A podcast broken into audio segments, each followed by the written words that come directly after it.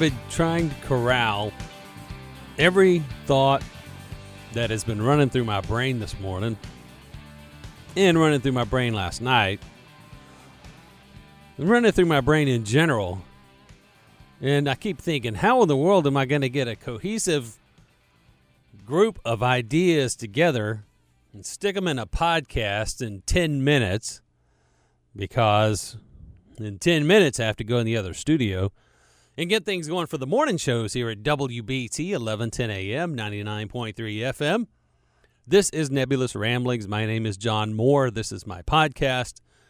And hey, that's about all I know right now because I am Swiss cheese in the brain at the moment. That's one I love that description of when, you're just when you're just addled and you don't really you can't get it all together because there's so much going on in there or maybe it's jumbled around. We used to watch Quantum Leap and and I, I, think one of the the things he would say when he jumped from time to time and is oh just uh, just Swiss cheese up there and, and he couldn't you know remember this or that but digressing already on a Friday. Friday January the 15th 2021 no less. Wow 5 days from now inauguration and the preps that are going on was watching some of that yesterday some of the coverage, and uh, I'm hoping for a, a nice, quiet, peaceful transition. I want the signals that we send to the rest of the world to be, you know, we may get a little aggravated with each other here, and there may be things that drive us nuts, but that when the time and the crunch time comes, we still have an orderly transition of power, no matter what you think about how that power was attained. Uh, that power transition needs to take place peacefully. And this is not a kumbaya, let's all hug business. I'm not I'm not into that. But the alternative is quite ugly people forget. I look at the stuff that went on back there at the Capitol, and I, and I wonder was it was it something similar to this back, you know, a, a hundred plus years ago when we were a nation divided, and um, the ugliest things in the world happened right here on our own soil, but we didn't have media coverage and we didn't have every every camera at every angle of every goofball idiot in horns and furs walking around um, you know trying to uh, trying to usurp things but I don't know all I know is that we're going to have a president Biden and it's it needs to be that we send a signal to Russia, North Korea, China, any one of these other powerhouses that uh, have the nukes. I mean, let's let's let's keep it as simple as possible. In basic terms, they have nukes and they are a threat, and they've been aggressive and they're doing things behind the scenes. China's over there building these extra islands. And you know they're going to take Taiwan. They're probably just waiting for Biden to get in there before they take Taiwan. But eventually, China will take Taiwan. And it's going to be what are you going to do about it? And that's that's how that's going to be. And what do you do about it? but they are watching. They are watching our system of government here. Nothing would thrill them more than to have people here create as much ruckus as possible. Now I remember what I was thinking yesterday. The, the thing I heard about was was IEDs and the danger of IEDs in something like this event coming up. Uh, that one really struck me above all the other stuff of, you know, morons marching up there to uh, try some type of armed protest. I want to tell you, it's just about the stupidest thing I've ever heard. Don't do stuff like that. Vince Coakley says it all the time, and he, he says he says it well. Stay at home. Stuff's going on that you're just going to cause more of a problem and get yourself hurt or killed or others hurt or killed. Stay at home. And I agree with him on that one. But the IED news that I heard yesterday really got through the clutter. It was like, wow, they really got to keep an eye out for IEDs. That just gives me visions of the Middle East and crazy, you know, crazy nut jobs that, uh, well, yeah, don't, yeah. I better watch that one.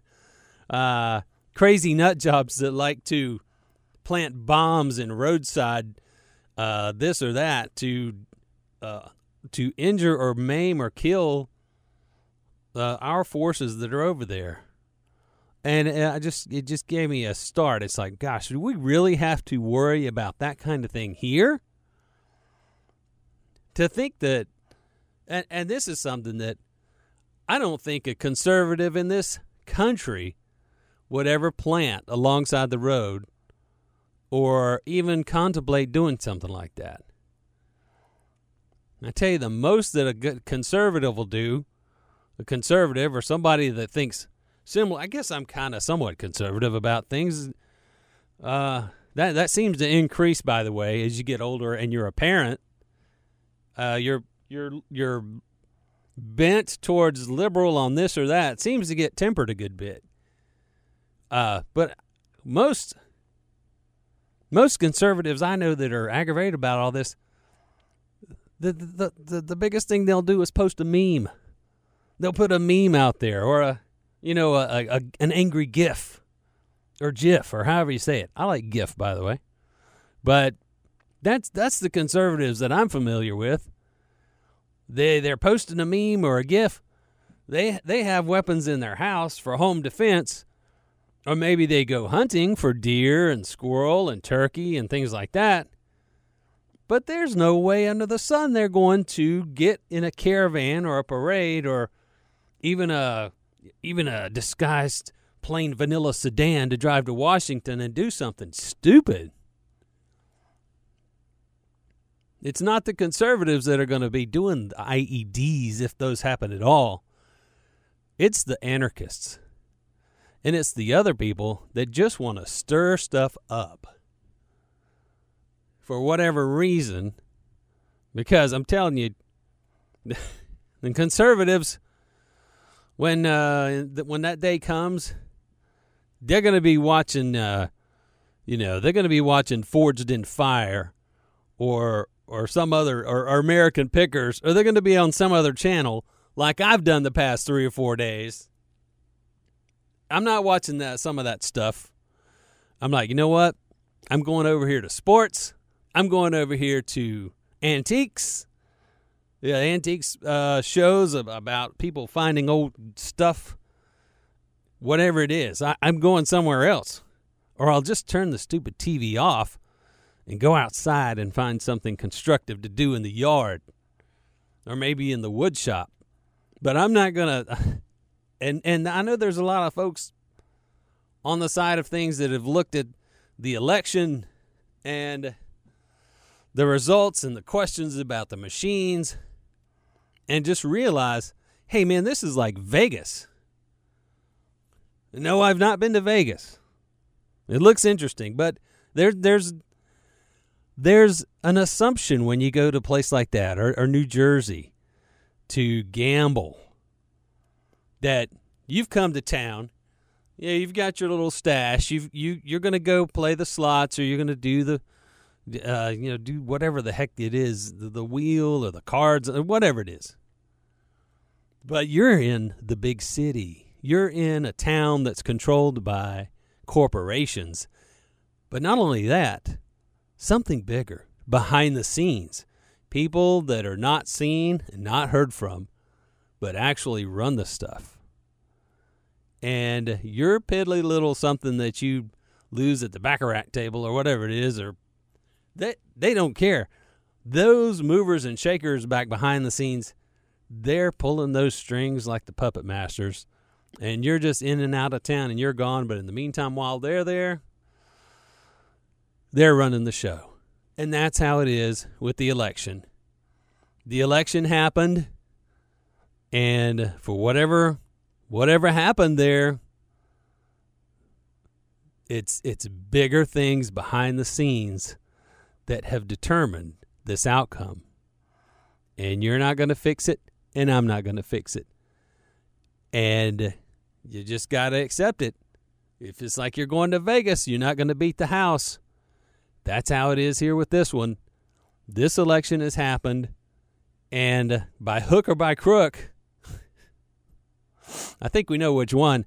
Uh, Biden will be the uh, the the president, uh, and uh, Kamala will be in there with him. So, but hey, I advise you if you don't like that scenario and it's not pleasing to you, do like the rest of us. Just just realize you got to hunker down and bunker down and get rid of as much debt as possible and ride this out for another two years. Hopefully, uh, you know, something can be uh, done at the election booth in two years to make things a little more uh, more fair and square. But that's the only way it should be handled at the election booth, at the ballot box, and for whatever you think about ballots and how they're handled, there is no other alternative.